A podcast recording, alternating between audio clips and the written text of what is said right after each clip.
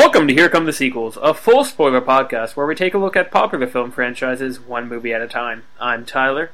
And I'm not how the Force works. I mean, I'm Alex. this week, we are taking a look at The Force Awakens. I guess is this was this one billed as Star Wars Episode Seven: The Force Awakens, or just The Force Awakens? Did Disney change the the format? I think it's just Star Wars: The Force Awakens, but Okay. but they it is Episode Seven. I'm not sure. Okay, that's That- not how The Force Awakens works. Okay, so I'll we'll go ahead and just get right into it. Um, Star Wars: The Force Awakens, directed by J.J. Abrams from 2015, has a 92% critic score on Rotten Tomatoes and an 89% audience score. Tyler, what's your best thing and your worst thing about Star Wars Episode 7: The Force Awakens? Um. Oh. I think my best thing is in general all the new characters. Um. It's probably my best place to start. Where I feel like Rey, Finn, and Poe Dameron are all very, i if nothing else, because they're acted by by very very um, proficient, I guess, actors. Like they're they're they're very solid, and I think I don't know if any of them are like amazing performances yet, but I think we're going to get some really incredible moments from them over if the next two movies are are go the way they should. Um, I'm really excited about all of them. I think the movie handles them pretty well. Um, we're gonna have to get into all of the the stupid Mary Sue arguments and the stupid oh, this thing is the exact, or this is the exact same movie as A New Hope. It's just a new, a new, it's a remake, fan service. Eh. We'll get into that. I'm not saying it's perfect, um, but I think that's where Wait, what? I'd, I thought this movie was the second coming of Christ. You're telling me this this isn't an A plus? A plus plus plus. I really don't like people that, that hate this movie. I don't understand. Yeah, And like, I, I'm I'm not saying it's perfect either, because of course I just made that joke. But j- just to be like, no, the prequels are better. yeah. Like, Yeah. What? It- Making some noise. hello Continue. there. Everything is fine. Um, Continue talking. are, are you okay there, buddy? no. Okay, I'll, I'll keep talking.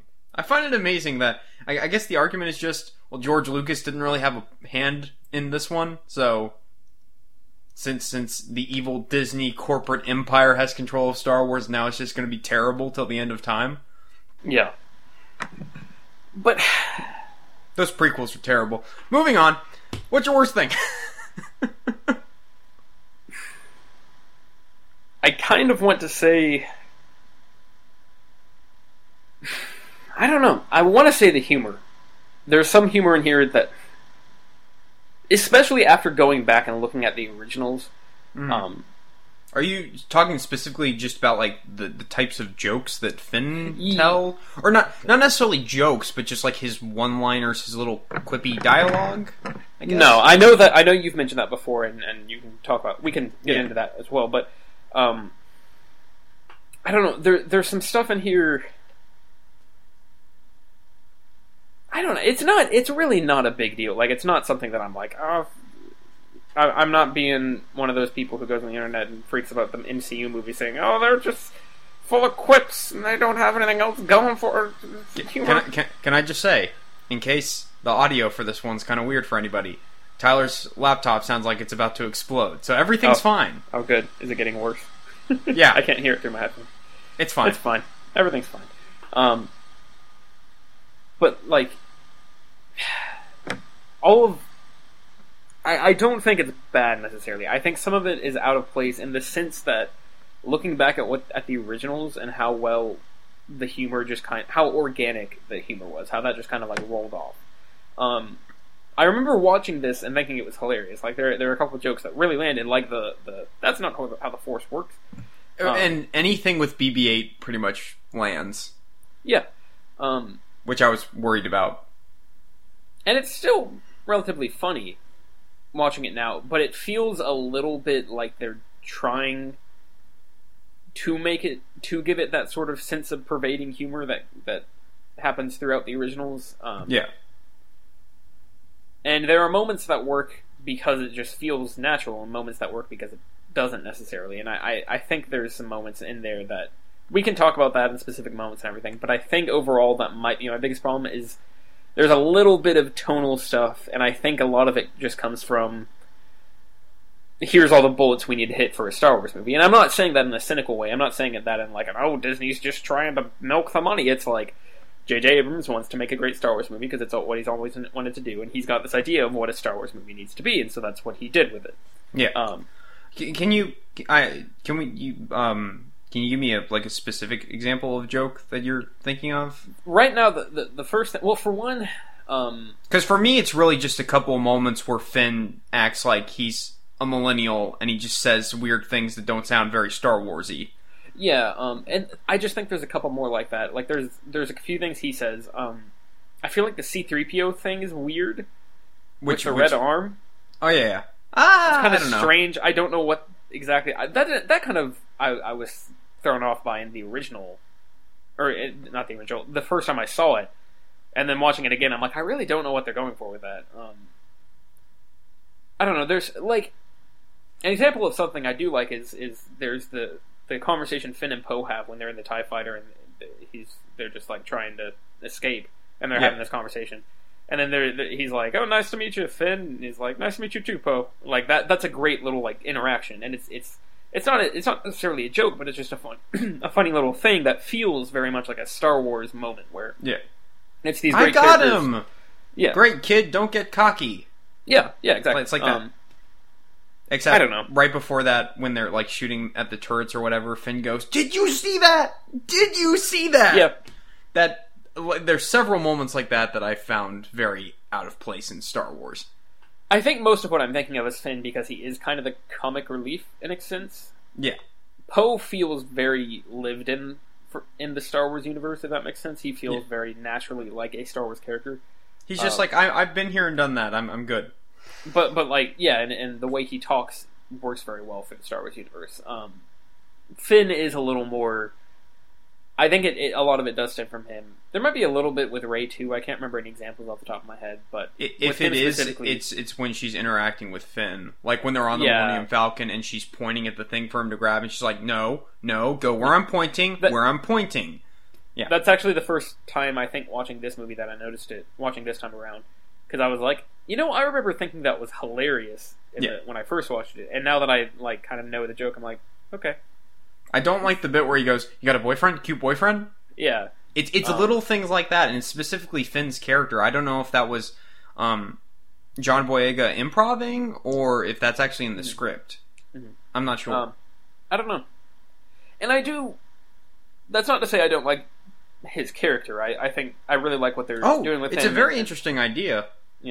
There's just there there are some little things where I think they were pushing it too far, and I have a feeling we're not going to see as much of that with uh, Rian Johnson directing. Ryan, Oh. Rian, um, Ryan. but but uh, yeah, it's spelled weird. Okay, um, but I have a feeling we're not going to see much of that in the next one. I have a feeling that was a little more of a J.J. Abram touch, maybe pushing John Boyega to be like, oh yeah, you know, do some more improv, be, be a little funny or whatever.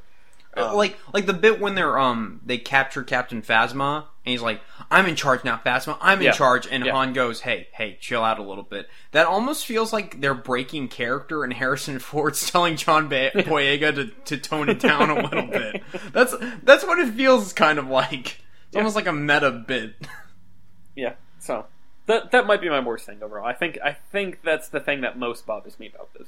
okay oh yeah can I just go ahead and say before I get to my worst thing neither of our worst things are just going to be hey it repeats a new hope Yeah, that's we'll get into that. I've got a rant. I'm ready. I have a problem with it, but it's not the the problem that I have with the movie. Yeah. If that makes any sense. Yeah. So my best thing, um you totally took my answer, so I'm just gonna say the same thing. Particularly the cast. Not necessarily the characters themselves, but the cast is is great. Um I have little problems with every single new character. Sure. Um, but I I love this this cast that they've assembled, and I I'm the thing I am most excited about with more Star Wars movies is just getting to see this cast do more stuff. Even like Gwendoline Christie, who's who's amazing in Game of Thrones, but she gets like nothing to do in this. Mhm. So I hope in like the next movie she's actually threatening and kind of scary. Mhm. Because here she's she's pretty much the butt of a joke. Again, what else has Rian Johnson done aside from he did Looper, right? He did Looper. He did a couple of episodes of Breaking Bad. Um, right. He's he did some other movie, Joseph Gordon-Levitt, but it was a smaller movie. I can't remember. Okay. Um, again, I love that he is the choice for the next movie. Um, obviously, this isn't really what we're talking about here, but I think having him direct episode eight could very much uh, retroactively kind of fix a lot of the problems here, and, and maybe settle the franchise a bit more. Uh, where in this movie it feels like they're not quite sure where they're going with some of the stuff. Um, there's a lot of open endedness, so I, we'll, we'll see how that goes. But That's my worst thing. okay. I don't like how much this movie relies on the sequels being good. Yeah. The original Star Wars movie was a complete standalone. We did not need more sequels. It's great that we got them, of course, but we Mhm. did not need them. You can watch Star Wars in a vacuum and it works on its own. Sure. This is not a complete piece. You need Mhm. the other ones. It's much like the the little tiny map flash drive thing that they give to BB-8 with part of the map that leads to Luke Skywalker. They need Yep. the rest to they need the rest of it to complete the picture. Mhm. I think Um, I, I think the whole map thing's kind of dumb. But just some examples. Rey's parentage. Yeah. Unless she's like Obi-Wan's granddaughter, I don't see any reveal that's going to be interesting.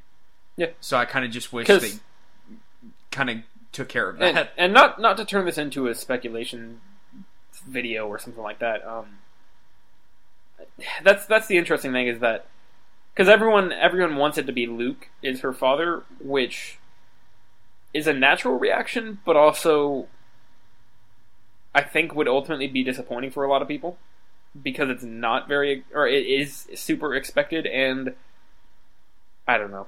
Um, This is kind of I the problem with with how J.J. Abrams does things because he kind of has the Damon Lindelof thing, yet he yeah, where, where it's it's the the secret box or whatever the the phrase is, where where you got or the mystery box, I guess, where you've got this, this mystery, and a lot of times the mystery ends up being more interesting than the reveal itself, exactly.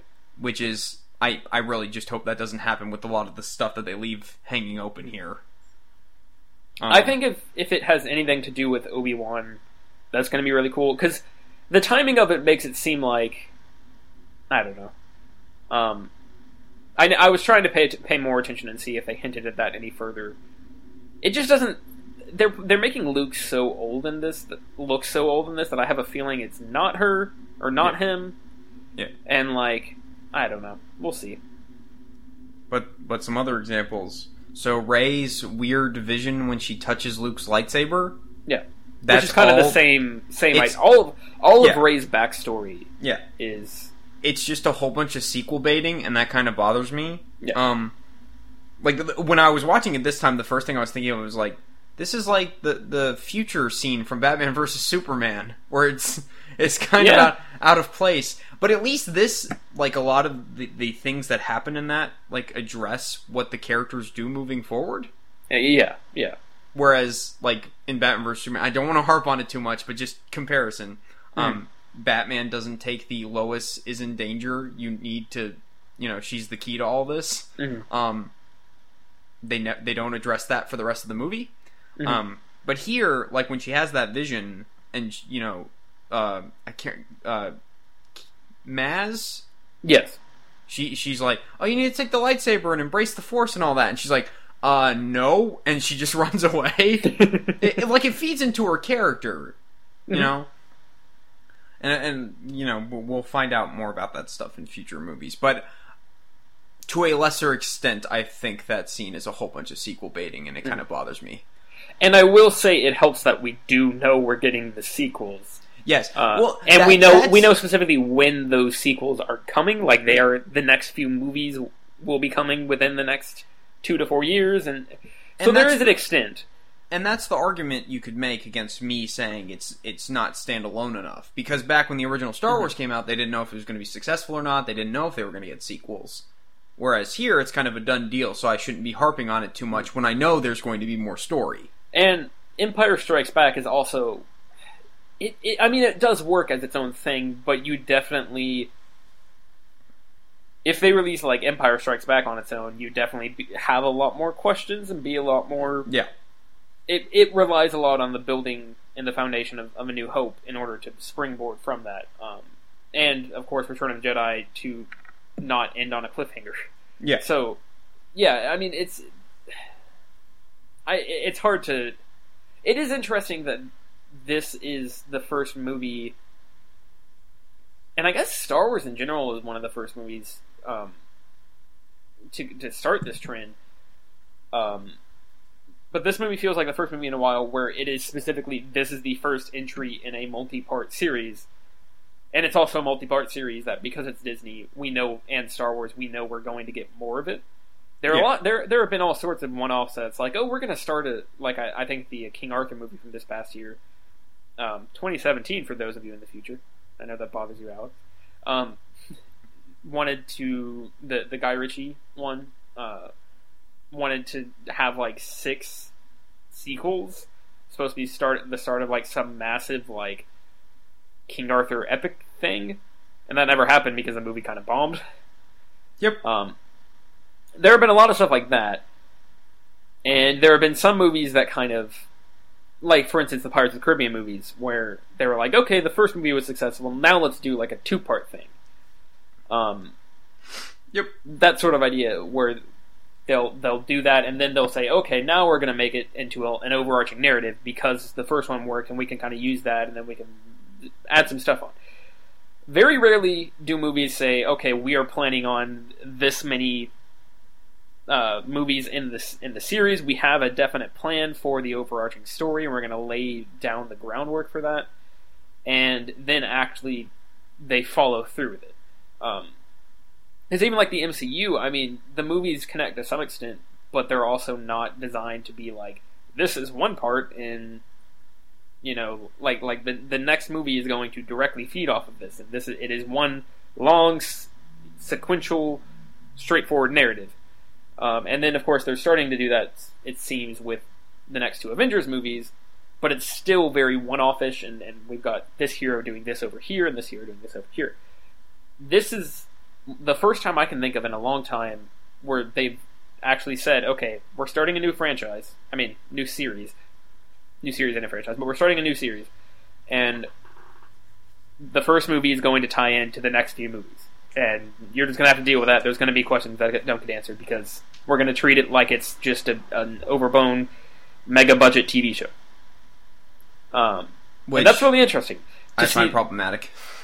Sure, uh, but that's it's interesting to see the way people react to that, and will be interesting, I think, to see how well the second movie does box office wise, that sort of Yeah. thing. Whether or not this is going to prove to be a viable option. Um, we're kind of we're I feel like we're spending a lot of time talking about the next few movies, and I think it's because it, the movie kind of forces us to do that, like we were just saying. But yeah, that's I find that fascinating that they are actually full speed ahead. We're not going to make this like a. We're not going to go have these and be like, ah, we think we might make this into sequels. If they does well, we'll have a cliffhanger or a little after credit scene with Sinestro finding the lantern ring or whatever. No, it's it's straight up like, nope. If you want to be satisfied by this movie, you're probably going to need to see the next few. So, I don't know. I'm I'm I don't know really how I feel about that. I know you were just saying you don't like it. Um, and a big part of that is just because there's such a long wait between movies, movie Yeah. production. Um, I don't know. It's interesting. It's an interesting way of approaching the medium. Yeah, it, it's it's more just personal taste than anything else. I recognize that. Um, I prefer my movies to be more standalone, even if they're in a series. Unless Sure. it's something like Lord of the Rings, where it's very clear that like three movies, one complete story, each one's going to come out a year apart from you know the previous one. Well, yeah, I guess technically the last franchise to do this successfully was The Hobbit, and I say successfully with an air of a uh, Fiscally Trepidation. speaking, it did well. That's Yes. we'll, we'll leave it at that. So, and they all got made. Uh, yeah. Do we want to go ahead and address the elephant in the room? That is, this movie's a ripoff of Force or A New Hope. They're all the same. Sure, we can we can dive into that. I'll let, what, what's your take on that first? Because I've got my own, I've got my rant prepared, but you may cover some of it. If the finale wasn't a giant Death Star that needed to be blown up, I would be completely fine with it. With all elements that are either repeated or are very similar. That's the big sticking point Yeah. for me. That that's probably that that pushes it over the edge to being a somewhat of a problem. I agree. I, I, I think, but I, I will take it even farther and say that I think that's the only part of it that actually, but like it, I don't even think the rest of the movie. I, I, th- I word this the right way. I tackle that as its own problem. I don't even think that affects the rest of the movie. Like I, I don't think it's a it's a running theme throughout the movie. I think it's specifically that is a problem, and I don't have issues. And I'll get into why. I I've got my whole rant prepared.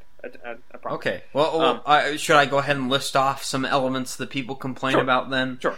Um, Because I probably yeah that'll help. So you start off with some secret plans that were stolen from the bad guys that need to be given to the good guys. In this case, it's the final piece to the map that leads to Luke Skywalker, which is dumb, but it's fine. They give it to a little a rolly droid, and it's in the desert, and it finds a, a a person who's down on their luck in the desert, who soon finds adventure, and they meet up with an older person who plays their mentor, who ends up sacrificing themselves later in the movie and then they blow up a giant Death Star.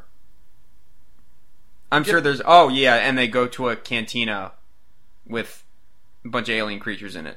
About halfway through the movie. Yeah, and there's more people. People have ripped that apart. Um, however, my argument would be that aside from the Death Star thing, and specifically, it it now really bothers me that they specifically highlight. They're like, look, here's the Death Star, and here's the really big New World engine that's gonna blow everything up. I kind of like that. only, only because Han's immediate response to that is like, "We can blow it up. There's, there's Yeah. always a way to blow these things up." Um, and I, it's mostly because that that's almost like um, what's the the term for it? Uh, lamp shading the issue. Yeah. Where, but it's not in the sense of yeah we we agree this is kind of silly. Let's move on though, because the entire finale plays out exactly the same way that it does in both. Well, more so in Return of the Jedi, I guess. Um, but as far as you've got the one force blowing everything up, and then you've got the other force Yeah. doing their character thing.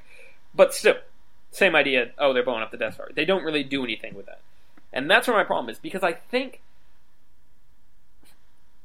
Loo- Looking at it the, like the way you just described it, and the way how a lot of people have described it, where you just look at the plot points and say, "Look, it's similar," ignores the fact that they're doing really clever things with the characters and putting them in these similar situations. Yeah. Oh, Like fact- can I just say? Can I just say?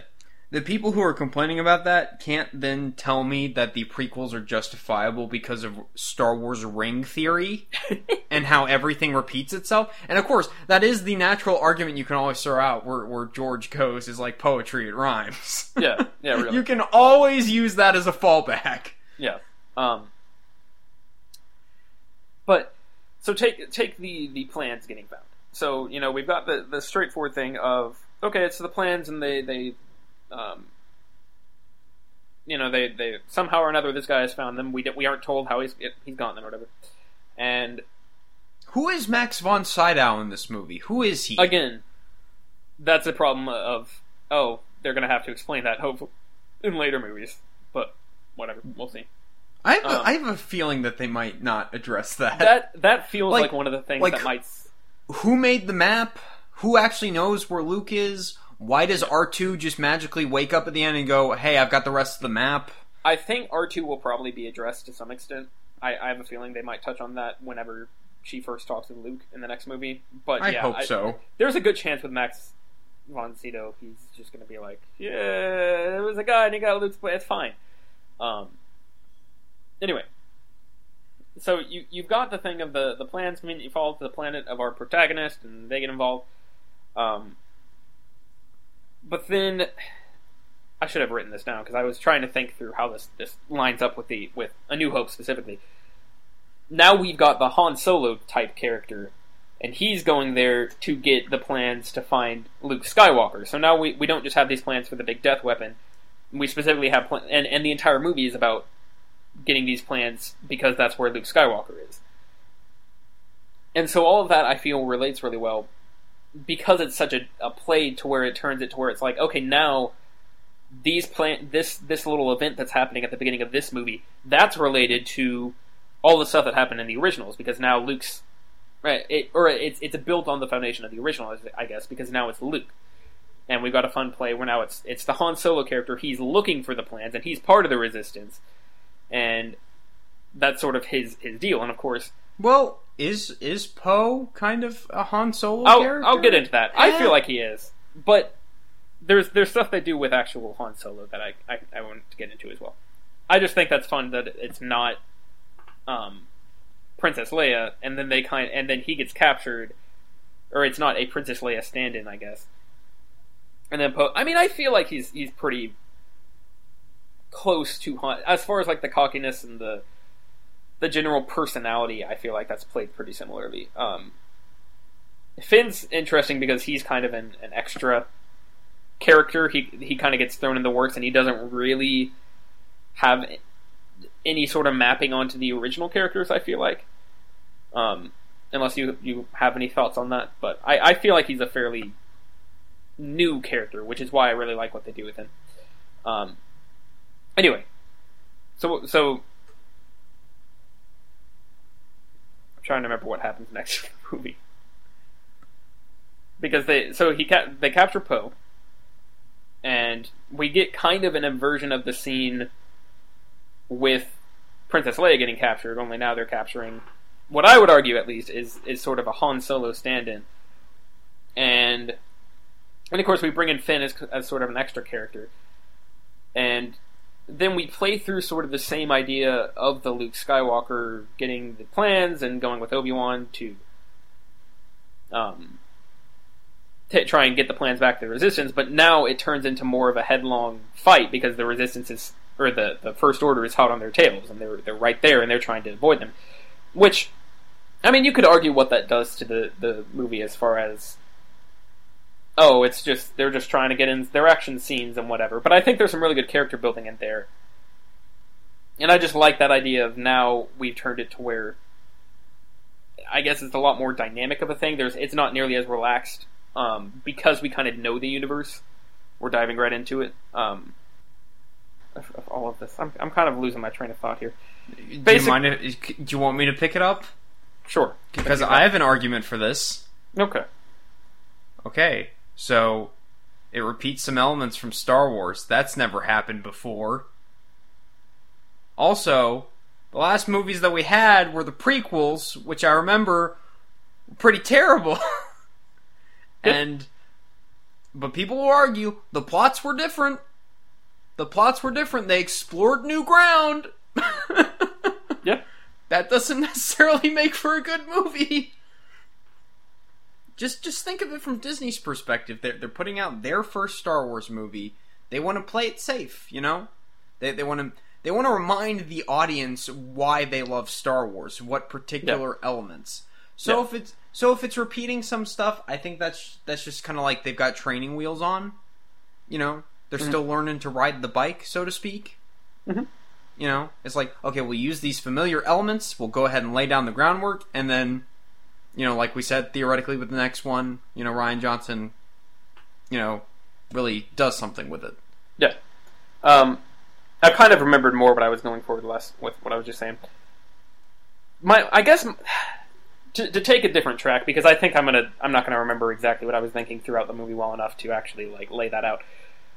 Basically, my argument for why I don't care about the fact that some imagery is the same is the fact that this entire movie is kind of, or at least a lot of the similar elements, are, again, aside from the Death Star, are really based around Luke and trying. We're go, We're now moving forward by using a character that we previously had established, and by using a character that was the character that was central to the original trilogy. Because now we've got Han Solo instead of them instead of going to the cantina to try and find someone to ta- to find Han Solo, and he just kind of gets caught up in this mess and he gets taken off. Now Han Solo is going to look to this cantina to try and get into the Resistance because they've got these plans that tell them tell him where Luke is, and it's it's this great little inversion on the character that kind of shows how far he's come and how much more into this universe he is. It's it's the same thing about him immediately saying, "Oh yeah, the Force is true, all of it," uh, as opposed to just shooting it down and saying, "Oh, it's a hokey religion, blasters, yada yada yada." In the original trilogy, I feel there's a lot of stuff that happens like that that I really appreciate. Um, a lot of it relating to Han Solo, but and the fact that he's I, I love the fact that he takes the mentor role from Obi Wan. Um, I think it's great that his child gets caught up in the in the entire Jedi Force mess. Um, I don't. I just feel like there's a lot of great little character things. Same thing with with Rey and the fact that I don't know. I it's hard for me to see beyond the Cantina moment where people really get that bogged down in the New Hope comparison because they just like these new characters take such different roles. And there's little elements of, of maybe the original characters in them as far as like getting captured and it's like oh well that's like Leia. She got captured I guess. But they just take it in such different directions because every scene is a different relationship that and a different interaction that's happening they might Well- look the same Well, no, no, no. It, it's people looking at the surface level, right? Exactly. They're looking, they're looking at the plot points, but not the context that connects them all. yeah You know, because it's like, oh, Han Solo, the men, the older mentor character kills, he gets killed by the by the bad guy. yeah Completely different context in this to what it is in A New Hope. exactly I, I, and I the the plot point that that suffers, you know, the most from from this is is the Death Star stuff. Exactly. Because when it comes to the Death Star stuff, it's we've got a giant machine that is the same general function as the original thing. It's just bigger. It doesn't really do anything different. It's It blows just up big- multiple planets at once. It's bigger and it blows up more stuff, and it's got a longer range, I guess, whatever. And there, there's they don't do anything with it. I mean, they blow, they don't dive into the very heart of it, I guess. But that's see, that's something that I would expect the same sort of people who are making these arguments, if they were trying to defend it, to make it's like, oh well, they don't go down into the very center of it, and that makes it different. I mean, they do that in Return of the Jedi, not A New Hope. Yeah, that's true. But the, but then they don't really do like the, the trench run. I guess I'm There's I'm thinking- there's a little bit of a trench run. Yeah. Yeah. I guess I'm thinking more of Return of the Jedi in the sense that they've got the main pro- Jedi protagonist off this side. Whatever. Um, what I'm getting at is the Death Star. They don't change anything. I guess you can argue that like, oh, that you know, the they use Chewie to like he helps struck, uh, destroy the integrity from the inside. Doesn't he blow some stuff up? Yeah. And like that helps them get in and whatever. But it's still essentially the same beats um, again, specifically to Return of the Jedi, where you've got they're working on trying to blow it up while they're dealing with some character stuff over here, and that really bothers me because it doesn't feel like they're doing anything different. I could argue about any of any of the things you mentioned. I could argue, well, here's some different context that I I personally enjoy, and I think it makes it a different movie. That one really doesn't. It's kind of it's kind of the same movie in that regard.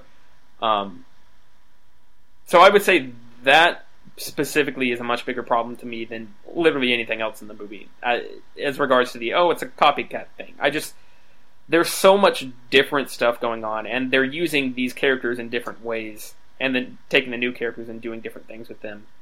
That I really, I really don't like the surface level argument of oh, A New Hope is the sa- or A Force Awakens is the same movie as A New Hope.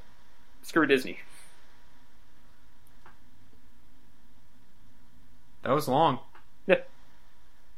All right. that's the that's the thing that gets that's where most arguments end about this movie is oh well it's uh, I hate it because it's a copy of New Hope even though that's Yeah. not a thing that anyone was saying when it first came out Yeah. and now it's just like oh like like I don't know it's so weird to see how immediately loved this movie was and then how several months later everyone just suddenly was like oh this movie's terrible it's a copy of A New Hope like on the internet of course most people I think with rational minds who don't spend as much time as we probably do caring about what people say on the internet uh, probably love it as as as it deserves.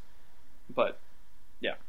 Can I just say before we get into the characters and whether or not Rey is a Mary Sue, um, this movie really needed to flesh out the politics more, and I can't believe I'm saying that after the prequels. Um, so so the idea is that okay, so the Empire got destroyed. Luke was training Jedi. He failed with Kylo Ren. Kylo Ren ended up turning into little mini Darth Hitler. Uh, Uh-huh. so so Luke feels bad. He he goes and he leaves. Um, and then the First Order rises. So the First Order is one party, and are they in conflict with the Republic? Because the Republic is secretly funding, even though everybody knows they're actually funding the Resistance. sure. I feel like the names for the Resistance and the First Order should be flipped. Where where all the stormtroopers and stuff, they're the Resistance fighting off the New Republic, Yeah. and like Leia's in charge of the First Order, almost like a flip flop thing where where Leia's now in charge of like the Yeah. government stuff. That would be nice. I do. I do wish they got. And I, And I maybe wonder, she is. Maybe maybe that's what the idea is. I don't know because they don't explain it. I think it's kind of what they're saying. Um, I don't know. I, I do wonder if there was a conscious choice after the prequels to just be like, nope, no politics, only the most basic necessities to set up the, the, the conflict, and then we're moving on. Which isn't even really the full necessities because it's not fleshed out at all. Um, I don't know. I mean, I think the general idea that we're supposed to get is, I guess, almost. Uh, this is a well, this isn't that weird of an example because they have that very Hitlerific speech uh, from Domhnall, Gre- Domhnall Gleeson. Um, will bow down to the First Order. Yeah.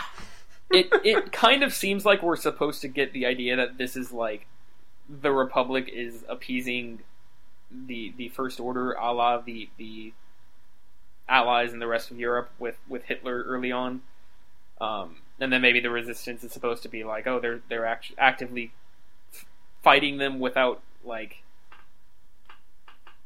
needing without actually being officially denoted by the Republic, but they don't really tell us any of this. And once And again, I th- and once again, for for those those Star Wars people that are like uh, like the Uber fans, they're like, I know what it is. You just need to read X, Y, and Z novels to understand. I don't care about the books. I'm here for the movies. yeah, Same same thing I, I said when we were reviewing the prequels for people who are like, oh, you, we can explain away this plot point. I shouldn't have to look at external material. yeah, Yeah.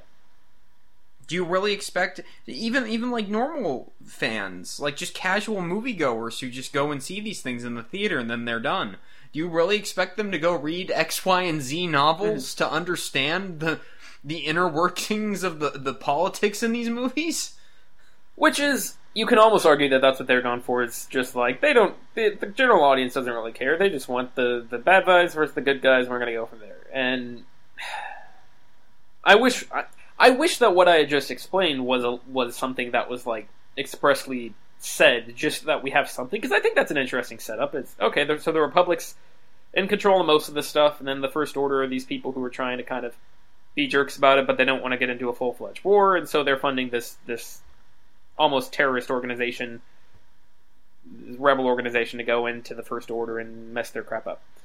And I think that's an that's an interesting enough idea. They just don't, and that seems to be more or less what's happening. They just don't explain it at all, and don't like give us exactly what's happening, other than that one line in the intro about the oh they're secretly funding the re- resistance, and that's it. So, yeah, I agree. It's a problem. So let's move on to the characters. Sure. Are Tyler, we starting with Rey? explain why Rey is the worst character ever written by a human being. Sure. She's she well, first she's a girl and she's starring in our Star Wars movie. And So she's that's- strong and independent, and she don't need no man. That's so that's that's not okay. No, okay. that's I don't think that's what most people are. I don't think that's the the conscious or subconscious motivation behind most people who criticize her. I think No, it's not. most people who criticize her are looking to hate further on a movie that everyone else liked. Yeah. I, I will say that I, I will make that argument, even though that's might be reductive of their opinions, but that's how I feel about it. Um, so the, the deal with her and the, the general argument against her is, oh well, Proposed by Max Landis. Sure is. Oh well, look look, all this good stuff happens to her, and she like she gets force powers real quick, and she's able to do that, and like that that means she's she's you know she's a Mary Sue, which is a weird term that was created. I, I've looked into the history of this before. I can't remember exactly. That was created to to refer to characters that like everyone or are just universally loved by everyone in the, the, the universe, and like they defeat the villain easily and then everyone hates on the villain and loves the character and, and so on and so forth. I think it was originally maybe devised to talk about like or referring to like fan fiction where where it's like there's the the um a female author was like obviously putting in her own self into her stories to be like look I, or to like live vicariously through this character that she was having all these good things happen to that's not what's happening here. Mary Sue is a terrible term because it's been used. It's be- become so overblown, and and so like it. I don't know. It's the same thing as like plot holes and how plot hole is just something that people have started throwing around willy nilly to re- refer to anything and everything. A lot of times because they just weren't paying enough attention to the story. Um, I don't know the, with the, the the problem I have with applying this term to her is that Rey A is very clearly getting I mean just just off the top of my head, very clearly getting beaten by Kylo Ren until she like channels the full like completely calms herself down and channels the force, at which point she begins to beat Kylo Ren but he's also been shot in the chest by a blaster that was powerful enough to knock a guy off his feet and kill him. Knock a And normal guy Finn- off his feet. And Finn got him with hit the lightsaber in the shoulder. Yeah. So I don't And also, apparently, Kylo Ren has not completed his training. Yeah. So there's I don't want to just throw excuses for why she should be able to defend herself in that fight, but there are like a lot of very extenuating circumstances, right? Yes. Yeah, yeah. It's not. I don't think. I think that's. Are you paying attention to the movie? I don't think that's. Yeah. Oh well, you know, if you argue this, um, My, my my main issue w- with her being a Mary Sue, like the only time where I think, oh, that was convenient, is, is when she's flying the Millennium Falcon, and Yeah. like she does that that weird flip thing to get Finn into position to shoot the last Tie Fighter, and then they're talking to each other, and she's like, "Yeah, I've flown before, but never like that. That was incredible," and they're like congratulating each other. yeah, And I really wanted both of them to just say at the same time, "Well, wasn't that convenient?" Um, But that I don't want to say that's just action movie fodder and we should just forget about it because it is a problem. But I think that's the only real moment where it kind of bothered me. Mhm. Well, maybe when she does the mind trick on Daniel Craig Stormtrooper, just because does she know what a what a Jedi mind trick Yeah. is? notice that it's the problem is not. Oh, she can do a mind trick. Yeah. because you can have super powerful characters that have flaws and run into obstacles. Also, when Kylo Ren's like messing around with her head and stuff, trying to f- find the information or whatever Mhm. with the rest of the map, she, she could have um, you know that that could have unlocked some stuff in her mind for her too. Like Yeah. she could have, you know, I, I don't know. That's that's probably not Es- not a very especially good excuse. since- I don't. Yeah, I mean, but when she that- starts to overpower him in in that that little mental battle that they have going on, I think you know. Yeah. there's stuff there. It's fine. Everybody needs to get a life. the thing is, they're clearly building her up as okay, she's a super powerful force user, and then they're saying, look, look, she's look how powerful they made her. She's a Mary Sue. She still struggles with all sorts of random crap. Her best friend, ish, I mean, guy that she just met, but still like like a, someone she grows really close with really quickly, like gets horribly injured at the end of the movie, and she's like crying over his body, thinking that she's about to die Yeah. like there's there's so just because a character is powerful does not mean that every everything that like happens to them is invalid and that they're they're just some like lazy writing character. There's just Well- so much Okay, she The- goes through it in this movie. I mean, she bit- runs away from the like you mentioned earlier. She runs away from that hallucination she has after finding the lightsaber and everything. Yeah. because she's a flawed character and she's still Yeah. learning to grow. like even if she makes it out of like physical situations, there's still a lot of stuff like mentally going on. Yeah. like tur- inner turmoil that she's got going on. Yeah. Um, the biggest thing for me is just compare these characters to the prequels. Shut up and be happy. Come on. I know these characters' motivations. I know who they are. I know why they're doing what they're doing. Mhm. I could not say the same for the prequels most of the time. No, not at all. Not to say that these characters are like super fleshed out or well written, because like I said, I have problems with most of them, except for Kylo Ren, because I think he's kind of perfect. He's Um, awesome. We'll get to him. Um, but yeah, I think everybody just needs to get over it. Like, it's just a movie, and this is me saying that. I mean, I think I can argue without any sort of uh, doubt or hesitation that all these characters after this movie. Okay, there, there's certainly all these characters after this movie are light years more ahead and more more developed and more fleshed out than any of the characters at the end of Phantom Menace.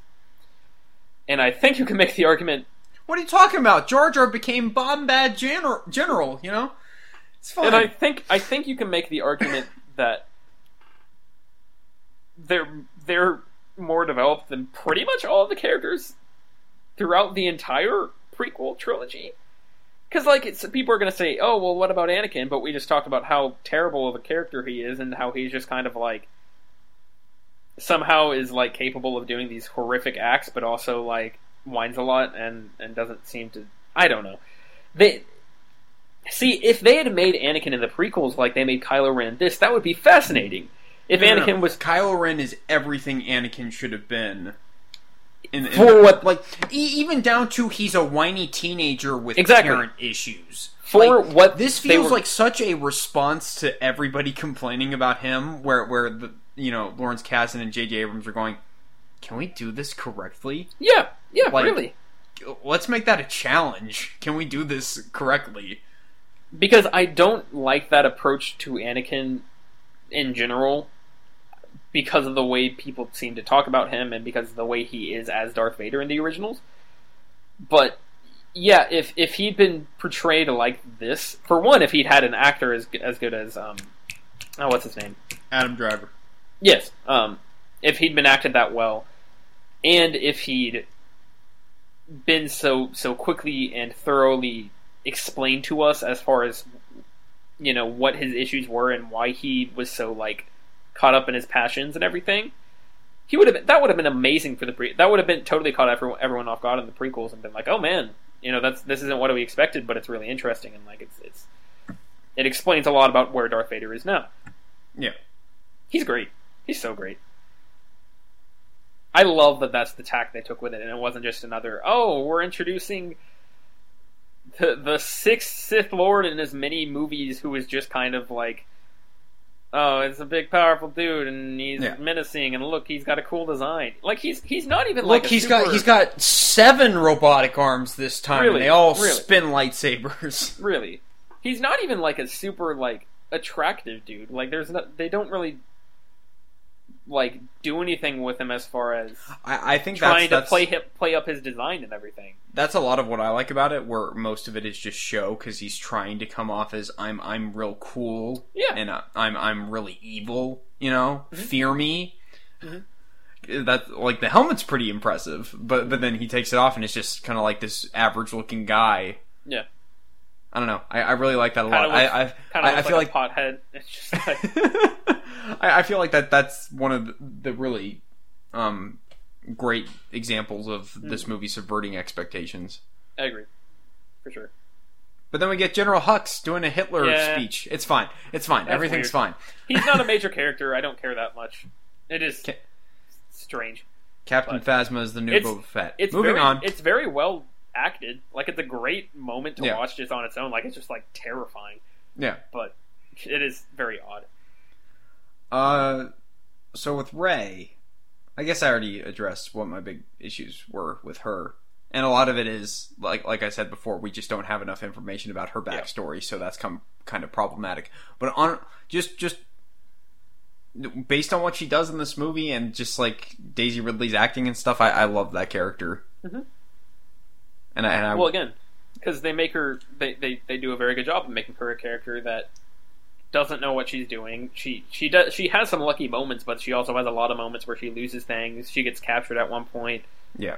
She, she like there's there's a bunch that does happen to her that's Can I just say fairly one of, my, traumatic. one of my favorite moments in the movie is after she's um she's been scavenging the Star Destroyer and she she's like cleaning it or the little parts that she's collected in the, the town on Jakku, which is totally not Tatooine. It's fine. Sure. Um, you know, she looks across the table and it's this older woman also doing the exact same thing that she's doing. Yeah. It's, it's great visual storytelling. You don't have to mm-hmm. tell me, oh, Finn, I, I once saw this old woman across the table from me and she was doing the exact same thing I was doing, and I thought to myself, wow, I don't want to be doing this for the rest of my life. Yep. That's how George Lucas And- would have written it. Except we wouldn't have been shown. We wouldn't have seen the scene. And it also would have been worse. like dia- dialogue wise. It just would have been bad. Um, and and I, I was note- haunted by that old woman that shouldn't have been across the table from me. Note too that even though we don't get her backstory, we get her full motivation for why she wants to stay on Jakku. It's because she has serious parental issues, kind of like Kylo Ren, because Yep. she was left on a planet and abandoned, and she doesn't know what to do with her life anymore, and so she's like literally just waiting there for her family and she's had this like sort of mentality instilled in her since she was a child and so we get okay that's some really screwed up stuff and that's why she wants to go back to Jakku and we that's an element of her character that is important to her and we get that I like that she's super like world weary. Yeah. like she she clearly likes a part of the lived in universe feel that comes from the original Star Wars movies, Mhm. but at the same time she's super naive. Because because she's constantly going, I gotta go back. My my family will be there. It's, it's, Yeah. yeah, they'll definitely be there. yeah it's great it's it's it's cognitive dissonance it's it's having a fallible character who is also not one of the characters from Alien Covenant to to bring it back around to what we've been talking about recently. Like there's there's definitely a, a, a line to tread where if you want to show that someone's inexperienced and like like the thing the first thing I think of whenever someone mentions the Mary Sue thing is the way she releases the the the Rathtars or whatever on Han Solo's freighter or whatever that is like how she's just like, oh, I think it's this thing, and then she pulls it, and then like totally screws up and gets a bunch of people horribly eaten. Um, which of course they don't really like them that much, so it's not that big of a deal. But it's Can still like, say? Can I just say? I'm, I'm imagining George Lucas after he's made the prequels, and he goes, "Look upon my works, ye mighty, in despair." I, I, I think it. I think it'd be pretty good if you uh, looked up, looked upon my works, and then like maybe you had a little bit of despair going. I think that would be. I think I think that's that's really. These works are mightier than we've ever had before, but uh, we can we can we can uh, uh, mitigate the effects. Can I just say, there's also a moment when when Finn gets grabbed by one of the Rathtars and he gets taken. Um, she's able to like close a door and it slices off one of its tentacles. Mhm. And like they meet up and he's like, "Wow, you say or or, or how do like it got cut off, whatever?" And she goes, "That was lucky." And then they just run off. Yeah. I don't think that's supposed to be a wow. That's super convenient. I think that's supposed to be she doesn't want to have to explain what just happened and how she was able to figure that out. It's just Yeah. she figured it out. Yeah. I don't know. I, I feel like that that could be a place where people try to use that as an example of like, look how convenient it is that she does that. And I don't think it's convenience. I think it's just she she was efficient and did what she had to do. It's a very different context, but I. The fact that this universe has the Force in it, and that means that pretty much anything can happen, and you can just kind of explain it away as, "Oh, it's the Force." I think they, they're they conveniently run into the Millennium Falcon on Jakku. Yeah, yeah. I think they're going to play that up more, and, and they're going to be like, look, she is like the most powerful Force user to show up in blah blah blah years because she's the son of, I don't know, You mean daughter? daughter, whatever. She's she's she's the daughter of Yoda and Obi Wan. But I could see it. I am really curious because they do play. You mentioned that they do play up the pilot thing, and I'm so I'm curious if they're going to have her be related to Anakin in a way that isn't. If they do a, it's a convergence of the Force, and she's the next chosen one. I think I'm gonna lose my mind. I don't that'll want that. That is terrible. And it doesn't feel like no, no, no. I'm saying like if some, there's some other way they play her up as being related. I don't know what they would do. Mostly just I don't want them to address the chosen one or the prophecy ever again. Yeah. Unless somebody actually explains where this prophecy came from. Yeah. If they're willing to explain the backstory of it, then maybe. yeah, I mean, But as no it real- is, leave it alone. there's no real reason she can't be like the granddaughter of Obi Wan or anything. We don't know what he does in between the prequels and the originals. Yeah. and I think that would be really cool. I'd be totally fine with that. Um, Yeah. but yeah, we'll see. Um, what were we just talking about before? We were we were addressing Oh, wait, wait, wait. character. The, the well, the Force in general. Um, Oh, yeah. It's a different context, but I think it's very similar to trying to figure out how to do a good Superman story. And that it's it's a character who realistically you can say, oh, they can do pretty much anything. You know, why why should you care about this? And the reason we care is because just because the character has massive power doesn't mean they know how to wield it and doesn't mean they're not going to make mistakes or deal with losses or anything like that. I and agree. it's also it's also not being done in the same way that Henry Cavill's Superman does, which is an approach to that. I I have to give him that. Well, give them not Henry Cavill. He's doing fine. Um, I'll take you in without breaking you, which is more than you deserve. Yeah. Dun, dun, dun, dun, dun. oh my But, god. Let's anyway. talk about Finn. Yeah. Um, I like his character a lot. Um, like like we said before, there's weird moments of almost like I said, uh, almost like millennial type dialogue. Like it doesn't Yeah. feel Star Wars. it's just very contemporary. It's very modern. Yes, yes. Um, I, I kind of wish we had a bit more of his backstory because it just seems weird that apparently he was taken from his family like at birth, and then he's trained to be a part of the First Order, Mhm.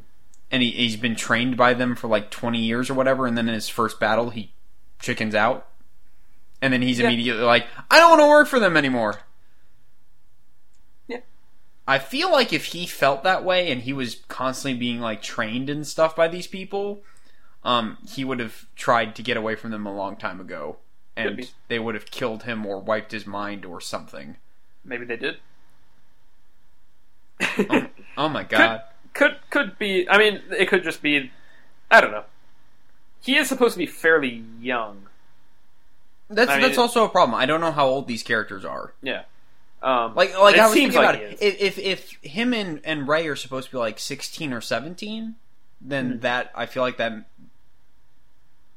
that lessens my problems with them a, a Yeah. little bit, uh, particularly Finn.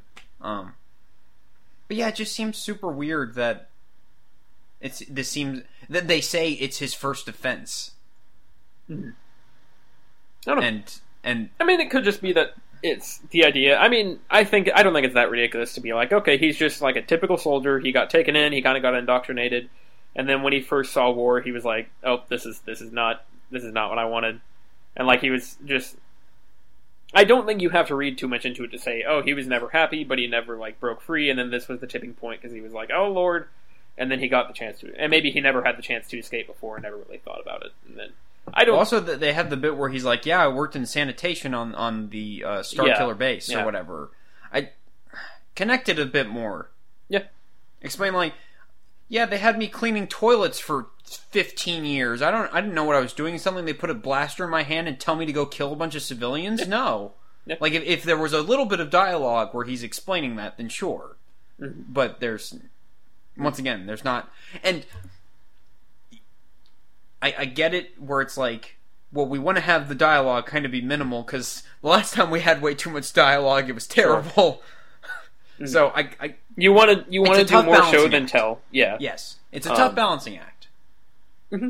I it's not it's definitely not something it's definitely not anywhere near my list of biggest problems with the movie. No, I do no, it's not. I do It- wonder if they'll try and flesh that out at all or if they're just like, "Yep, this is this is Finn. We're moving on."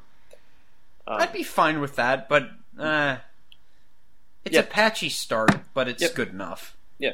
I give it a solid C plus.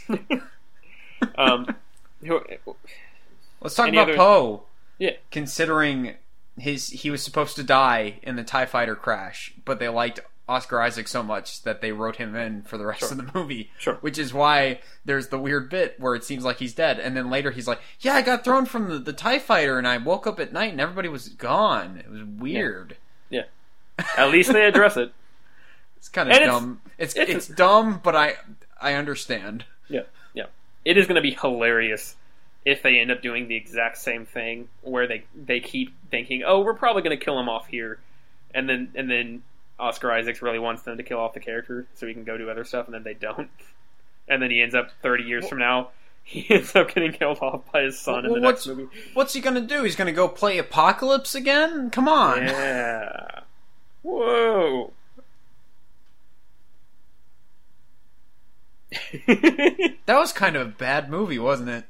A little bit. A little bit. It also has a very similar, somewhat out of place epic speech about doing sweeping uh, militaristic reforms. But at least in this, like, it makes sense. Like, Yeah. like he's he's preaching to his troops. I It's not it. nearly as out of place in here as it is in Apocalypse, I'm just saying.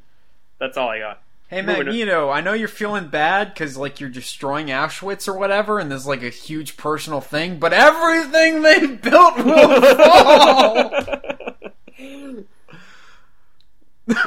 what a good time! It would have been Really? better if he'd said that to Magneto beforehand. Look, I get it, you're having a moment. But, but, No, no, no, no. That I'm gonna let you if he finish. if he starts saying Hux's speech, he's like, "They will bow to the First Order." weird, Wait, semi, weird, seemingly Nazi esque propaganda banners then- start and then you falling in the Psylocke- background. Yeah, you see Psylocke, Angel, and Storm, and they do the weird, almost Hitler salute fist bump thing. I'm okay with this. I'm on board. Okay, so do we want to talk about like the lightsaber fights and stuff and how they're both underused? Well, in a good way, Yeah, and they're under choreographed, which makes them better. yeah. The lightsaber fights are easily like people. We we I, just I love spent, I love the Rey Kylo Ren fight. we just Like it's, spent it's so great. yeah, we just spent three movies talking about, or three podcasts talking about how much we hate the lightsaber fights in the prequels, but there are still probably going to be. I mean, we're we're not big enough of a podcast for people to, to listen to this and then freak out immediately at us for it. But Yet, if if anyone is listening from the future, there there are going to be some people who immediately are just like, "Oh my gosh, I can't believe you you said this." The lightsaber fights in this are easily the best since the, the originals. I, I think it's not even close. Um, there's nothing in the prequels I would rather watch than these, just because the prequels we've been over it, but they're over choreographed, and it's just sort of these these dance. it's a dance. thing It's not. It's not a fight. it's it's entertaining I'm enough confu- to watch. I'm But- confused on pe- on characters' motivations going into the fight, which makes it a lot less interesting while watching Mm-hmm. it. Um, whereas with here, even if it's not super stylized, then they're just swinging at each other violently, and there's trees falling down. Which, Yeah. by the way, thank God for practical sets and practical Yeah. effects in this. Like, it's a good balance between that and the actual CGI. It really is. This movie is gorgeous yeah, because it's it's just it's so super shiny and sleek. Yes, it's it's sleek, but it's not in a way that doesn't feel like the Star Wars universe because there's also a lot of grit Oh, you mean going like on. you mean like the prequels? Like the prequels, yeah. There's there's a lot because again, it's it's that's how you do it. Is you use the CGI to make things look shiny and nice and and idealized, but then you've got all this stuff going on practically, and and of course some of it is CGI that they're using to, to do grind. Like like I'm just thinking of when Finn gets the the blood smeared on his helmet Yeah. early on in the movie. Like it's it's great. It's it's a great balance in a way that's that again to, to tie it into some recent stuff we talked about. Alien Covenant and Prometheus have never managed to do in trying to replicate the feel of the original Alien trilogy. At Or least those Alien- use practical sets as well, but that's I mean, sure, but that, but I'm just saying, like this movie nails the their attempt at trying to match what the Star Wars universe feels like. it feels like a lived-in universe. Uh, Like Yeah. I, I say, it's it's it's you know it's shiny and sleek, Mm. but it but it still feels lived in. Like it feels dirty. Mhm. It, it's not super clean and crisp like like Yeah. the prequels. You know. Yeah, yeah, yeah, exactly. Because it's not shot in a green screen room. Everything they've built will fall, and from the ashes of their practical sets, I'll build a giant green screen. And they will bow to the First Order. All I can think of is is the the pic. There's a picture of of um, Ewan McGregor in like a green screen robe, sitting and standing in front of a green screen wall, and he's just like making a little face, like a little a little smirky face, like all tucked up in his robe. That's all I can think of right now. It's Um, beautiful. Can I talk about the score briefly? Yeah. I'm not sure I like it this time. I mean, I've I, there's a difference between liking it and being disappointed. Yes, yes. You and my, I have discussed this before. This doesn't bother you nearly as much as it does to me. Mhm. Um, I think they they downplay a lot of John Williams' score in this. Like, it doesn't really get a whole lot of moments where it really swells and has a lot of energy to it, like in the other movies, even the prequels. Um, like I didn't really notice it a whole lot. There's a couple moments where it's like, oh, the Force theme starts playing. Okay. Yeah. And I was able to pick up on Rey's theme. I, I kind of like that, but I like nothing Rey's else. a lot. Nothing theme- else really stuck out to me. Well, that's what I was about to say. Rey's theme is the only thing that really sticks out to me from this movie. Um, I, am I'm still mildly disappointed by it. I really, I, I think it's I fine. like, I like Rey's theme a lot. Um, that I mean, that's just personal preference. As far as the rest of it goes, my my kind, I agree that it's it's very somber and, and downplayed, but I I hope that it's they're going for that in a way that it will eventually they're going to you to have a very bombastic score for like the third movie in this trilogy. If they don't, then again, kind of like the rest of this movie, it kind of depends on how the other two movies go. but I, don't I don't get what purpose that serves. Downplaying it here, but then uh, upping it up a bit. I'm I'm saying like to to build it more as far as thematically build with the rest of the movie, where this movie is all about rediscovering the Force, and so it's kind of like it's it's it's thoughtful and it's it's subdued, and they're not sure what's you know going on. Like there's a moment specifically where um, Finn, I think it's when the f- lightsaber first. I guess I guess um, Kylo Ren uses one earlier, but when when Luke's lightsaber, um, is it Luke's? Or is it Anakin's? I can't remember. both. Okay, is it the same one? Okay, ignore me. Um, It's the one that Obi Wan stole from Anakin while he was burning alive. this will make a fine addition to my collection. There's, um, but the moment when when Finn o- opens that and it, it lights up, they could have just been like da da da da da, like they could have gone crazy with it, and they do kind of do that later in the movie when when I kind of wish they went crazy with it. Rey gets, but I don't want them to go crazy with it. It's very subdued because it's like it's it's in the middle of the fight and it's just like a, a little moment where the the music is like a little tell off where it's like, oh yeah, you know, th- this is actually something really important. They just don't understand it yet, and Finn doesn't understand how important it is. And I think there's a lot of moments like that that where the score really shines in that regard. Um, To be fair, I, I would be like, i- if they said, "Oh, we've got an idea and the, in the final edit of, of whatever X Men movie we're working on, we'll just play the X Men theme in every single scene," I wouldn't say no. you know, Um, again, I hope they're just doing that. It feels sort of like um, Jurassic World versus Jurassic Park, the theme there, except Jurassic World is much more of a self-contained thing. So by the end of it, we've kind of quote unquote earned the big, spectacular Jurassic Park music. Um, and that's what I'm hoping they're going for here is that is that we're going to get more of those themes. We're going to get hopefully some more some newer themes introduced as well.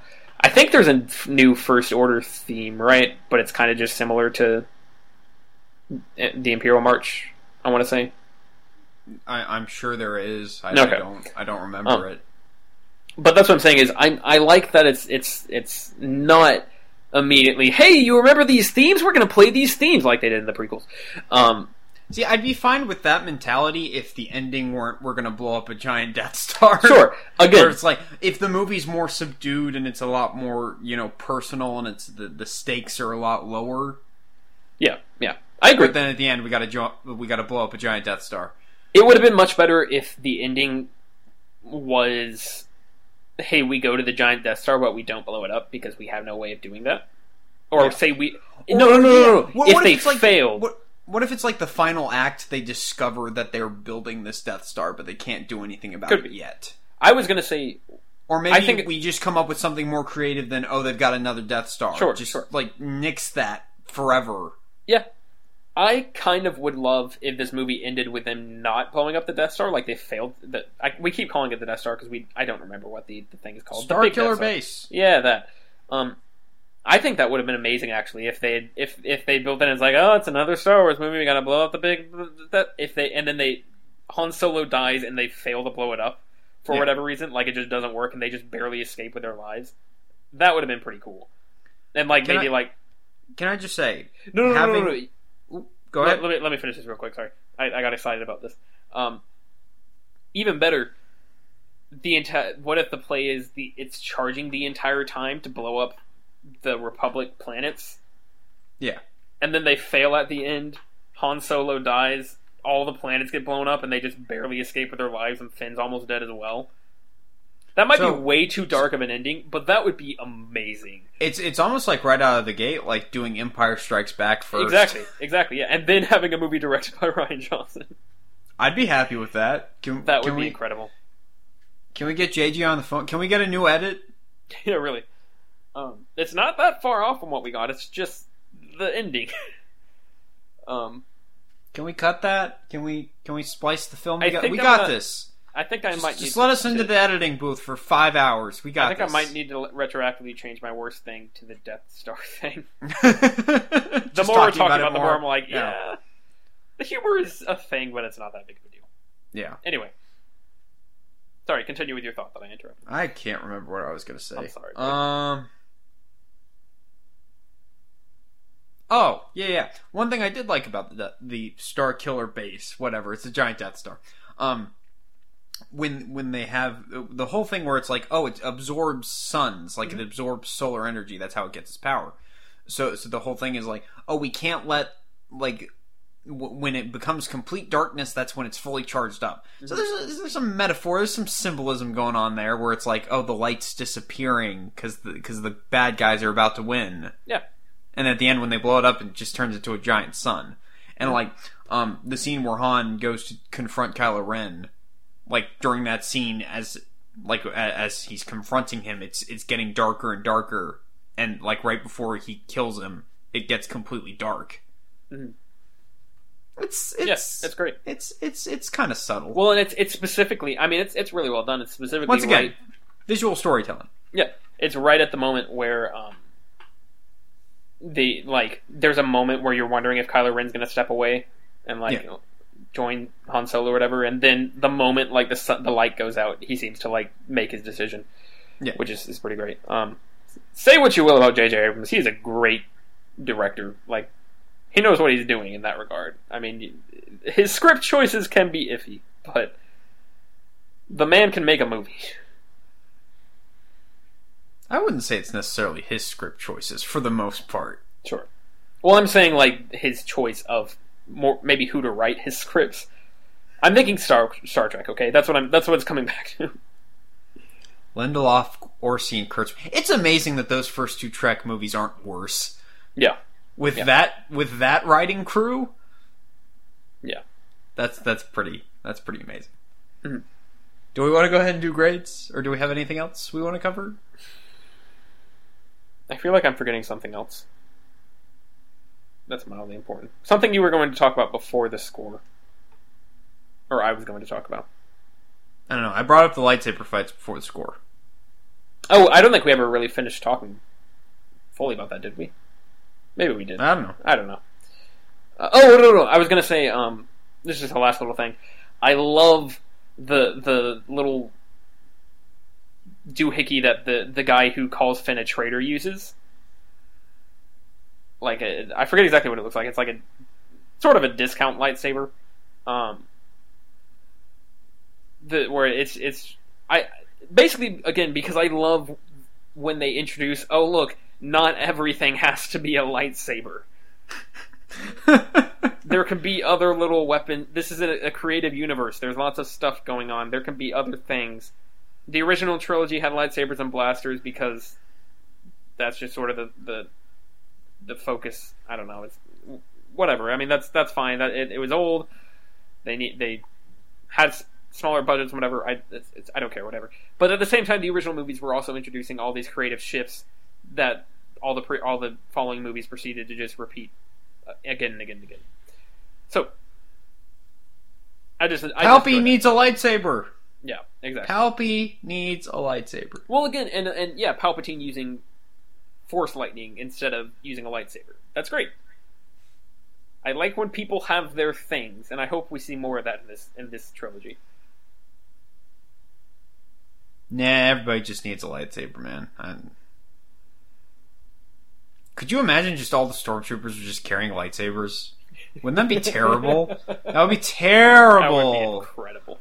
That would be the worst thing. I What if think- everybody had a Death Star? Yeah, you get a Death Star. You get a Death Star. I think George Lucas needs to release special editions of the prequels where he gives all the droids and stormtroopers lightsabers. I want I wouldn't put it past him. Oh boy! You know, right, can- like the like the little bit where Finn gives BB-8 a thumbs up, and he you know he has the little lighter Mhm. that pops out. What if it was a lightsaber. Yeah, it's a lightsaber. Know, it's a it's like a it's like a quadruple bladed lightsaber. Oh, oh, um, along those lines, actually, this is a better example than what I just said. Uh, Kylo Ren's lightsaber. It's weird. It's wonky. It's got a little hilt thing that, because it's, it doesn't seem to be made quite right. I love that. That's awesome. I want to see more of that. I want to see more of them saying, "Hey, we just those original movies. They were just snapshots of, of this this whole universe, and there's so much more going on. It's a very creative place, and there's all this variety in the world and in terms of ship design and weapon design and characters. I love that. I want more of that, and I think it's great. And he also uses that, Uh-huh. like when he burns Finn. Like it's it's a it's a part of the plot. It's great. What a film! The lightsabers have so much weight to it in this movie, and it's beautiful. but it's guess- still the worst film ever made Yep. by a human. If J.J. Abrams is indeed a human. Tyler, what's your grade? Go go over really quick. What what did I give everything else? I wanna. I, oh, wanna see- jeez. I need to I need to judge this in terms of my Star Wars rankings Star, here. Star Wars, you gave an A minus. Mhm. Empire Strikes Back, you gave an A. Return of the Jedi was a B plus. Then Phantom Menace was an F, and uh, two and three were F minuses. Oh right, I did that. Yep. Yeah, you did. Should have gone all three. Um, I'm giving, I'm talking scorched earth. I'm I'm going I'm going B plus. Um, I like it quite a bit. There's a lot that I love. There are some problems in the way it sort of relies on what's going to come next. There are some little character moments and stuff like that. I don't think it's perfect, but I think it's very similar to Return of the Jedi in that there is a lot of really good stuff in there, and some that's not so great, but that's fine. I'm gonna go B. Okay. I think it's better than Return of the Jedi, which I gave a B minus. Mhm. Um, I also I, I kind of wanted to go. I'm gonna give it a B plus because I think it's just as good as the Amazing Spider-Man. oh my goodness.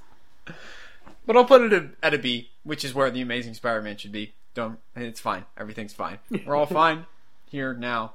Anyway. So you think it's How just as good you? as the Amazing Spider-Man? Yes. That's what you're telling me. That's exactly what I'm saying. Oh no no no no no! Even better, even better. Here's the real hot take. You think it's just as good as Spider-Man Two? That I gave a B minus. Let's Oh my! we let's be accurate here, okay, pal? What did you do? Um, I didn't like a movie, so I graded it If- if- accurately, if we- and then if I liked another movie, and I graded it. A bit, I If- gave that if- one too much credit. If we if we ever uh, get any sort of like major following, they're going to tear you apart daily for that. It's fine. Every, everything's fine. All Oh, and they won't and they won't tear you apart for an F minus for Revenge of the Sith. Not to that extent. Not to that Sith- extent, but The prequels, again, again, again. It's the same thing we actually talked about with the Spider-Man movies and with some of the other movies franchises we've done, where where th- there's this weird thing of when you get new entries to a franchise, it kind of like weighs things out in a weird fashion. Um, have we done Spider-Man: Homecoming? Did we do that? Nope. Okay, It's it's not out yet, or at least on DVD. okay. This will be this that'll be the one where we can actually talk about it. But if we do that, or wait until AMC, I don't know. Either way, it's the same thing where where you introduce these new two new Star Wars movies, and they're made by Disney, so there are a bunch of people who are immediately not okay with that, and then they like collectively raise up the opinion of the prequels because they have nostalgia for them, even though they're trash. You gave Spider-Man 2 a B. Just saying. Yep. No, So I know. You're saying I The remember. Force, the Force Awakens is better than Spider-Man 2, the Yeah. greatest movie ever made. See, you're not wrong, but I wasn't going to point that out. And no one would have noticed. and the lights will flicker on and off, and they will bow down to the First Order. Yep. All right, we done here. I think so. Next week we'll be doing Rogue One. Oh Um, you can- no! You can find I don't on- want to talk about Rogue One. I don't want to do. Ah, God. That's Let me just go ahead and say, I, I am, I am a person that is that is very split down the middle on this movie. I don't think it's the worst thing ever, but I don't think it's it's the complete masterpiece that Tyler thinks it is. What? Rogue One is fascinating, and we'll talk about this when we get there because all of the like weird sudden backlash against Force Awakens that that cropped up, kind of cropped up right around the time Rogue One came out.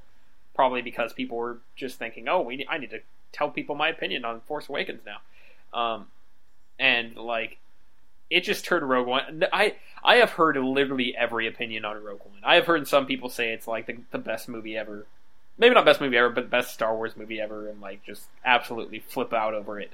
I've heard some people say it's it's utter trash and it's garbage and it's the worst. It's fascinating, and I've heard there are a lot of people who are in the middle. Like it's not a, I wouldn't call it a divisive movie. I would call it a, literally everybody has a different opinion about it, which is in, it's really interesting to me.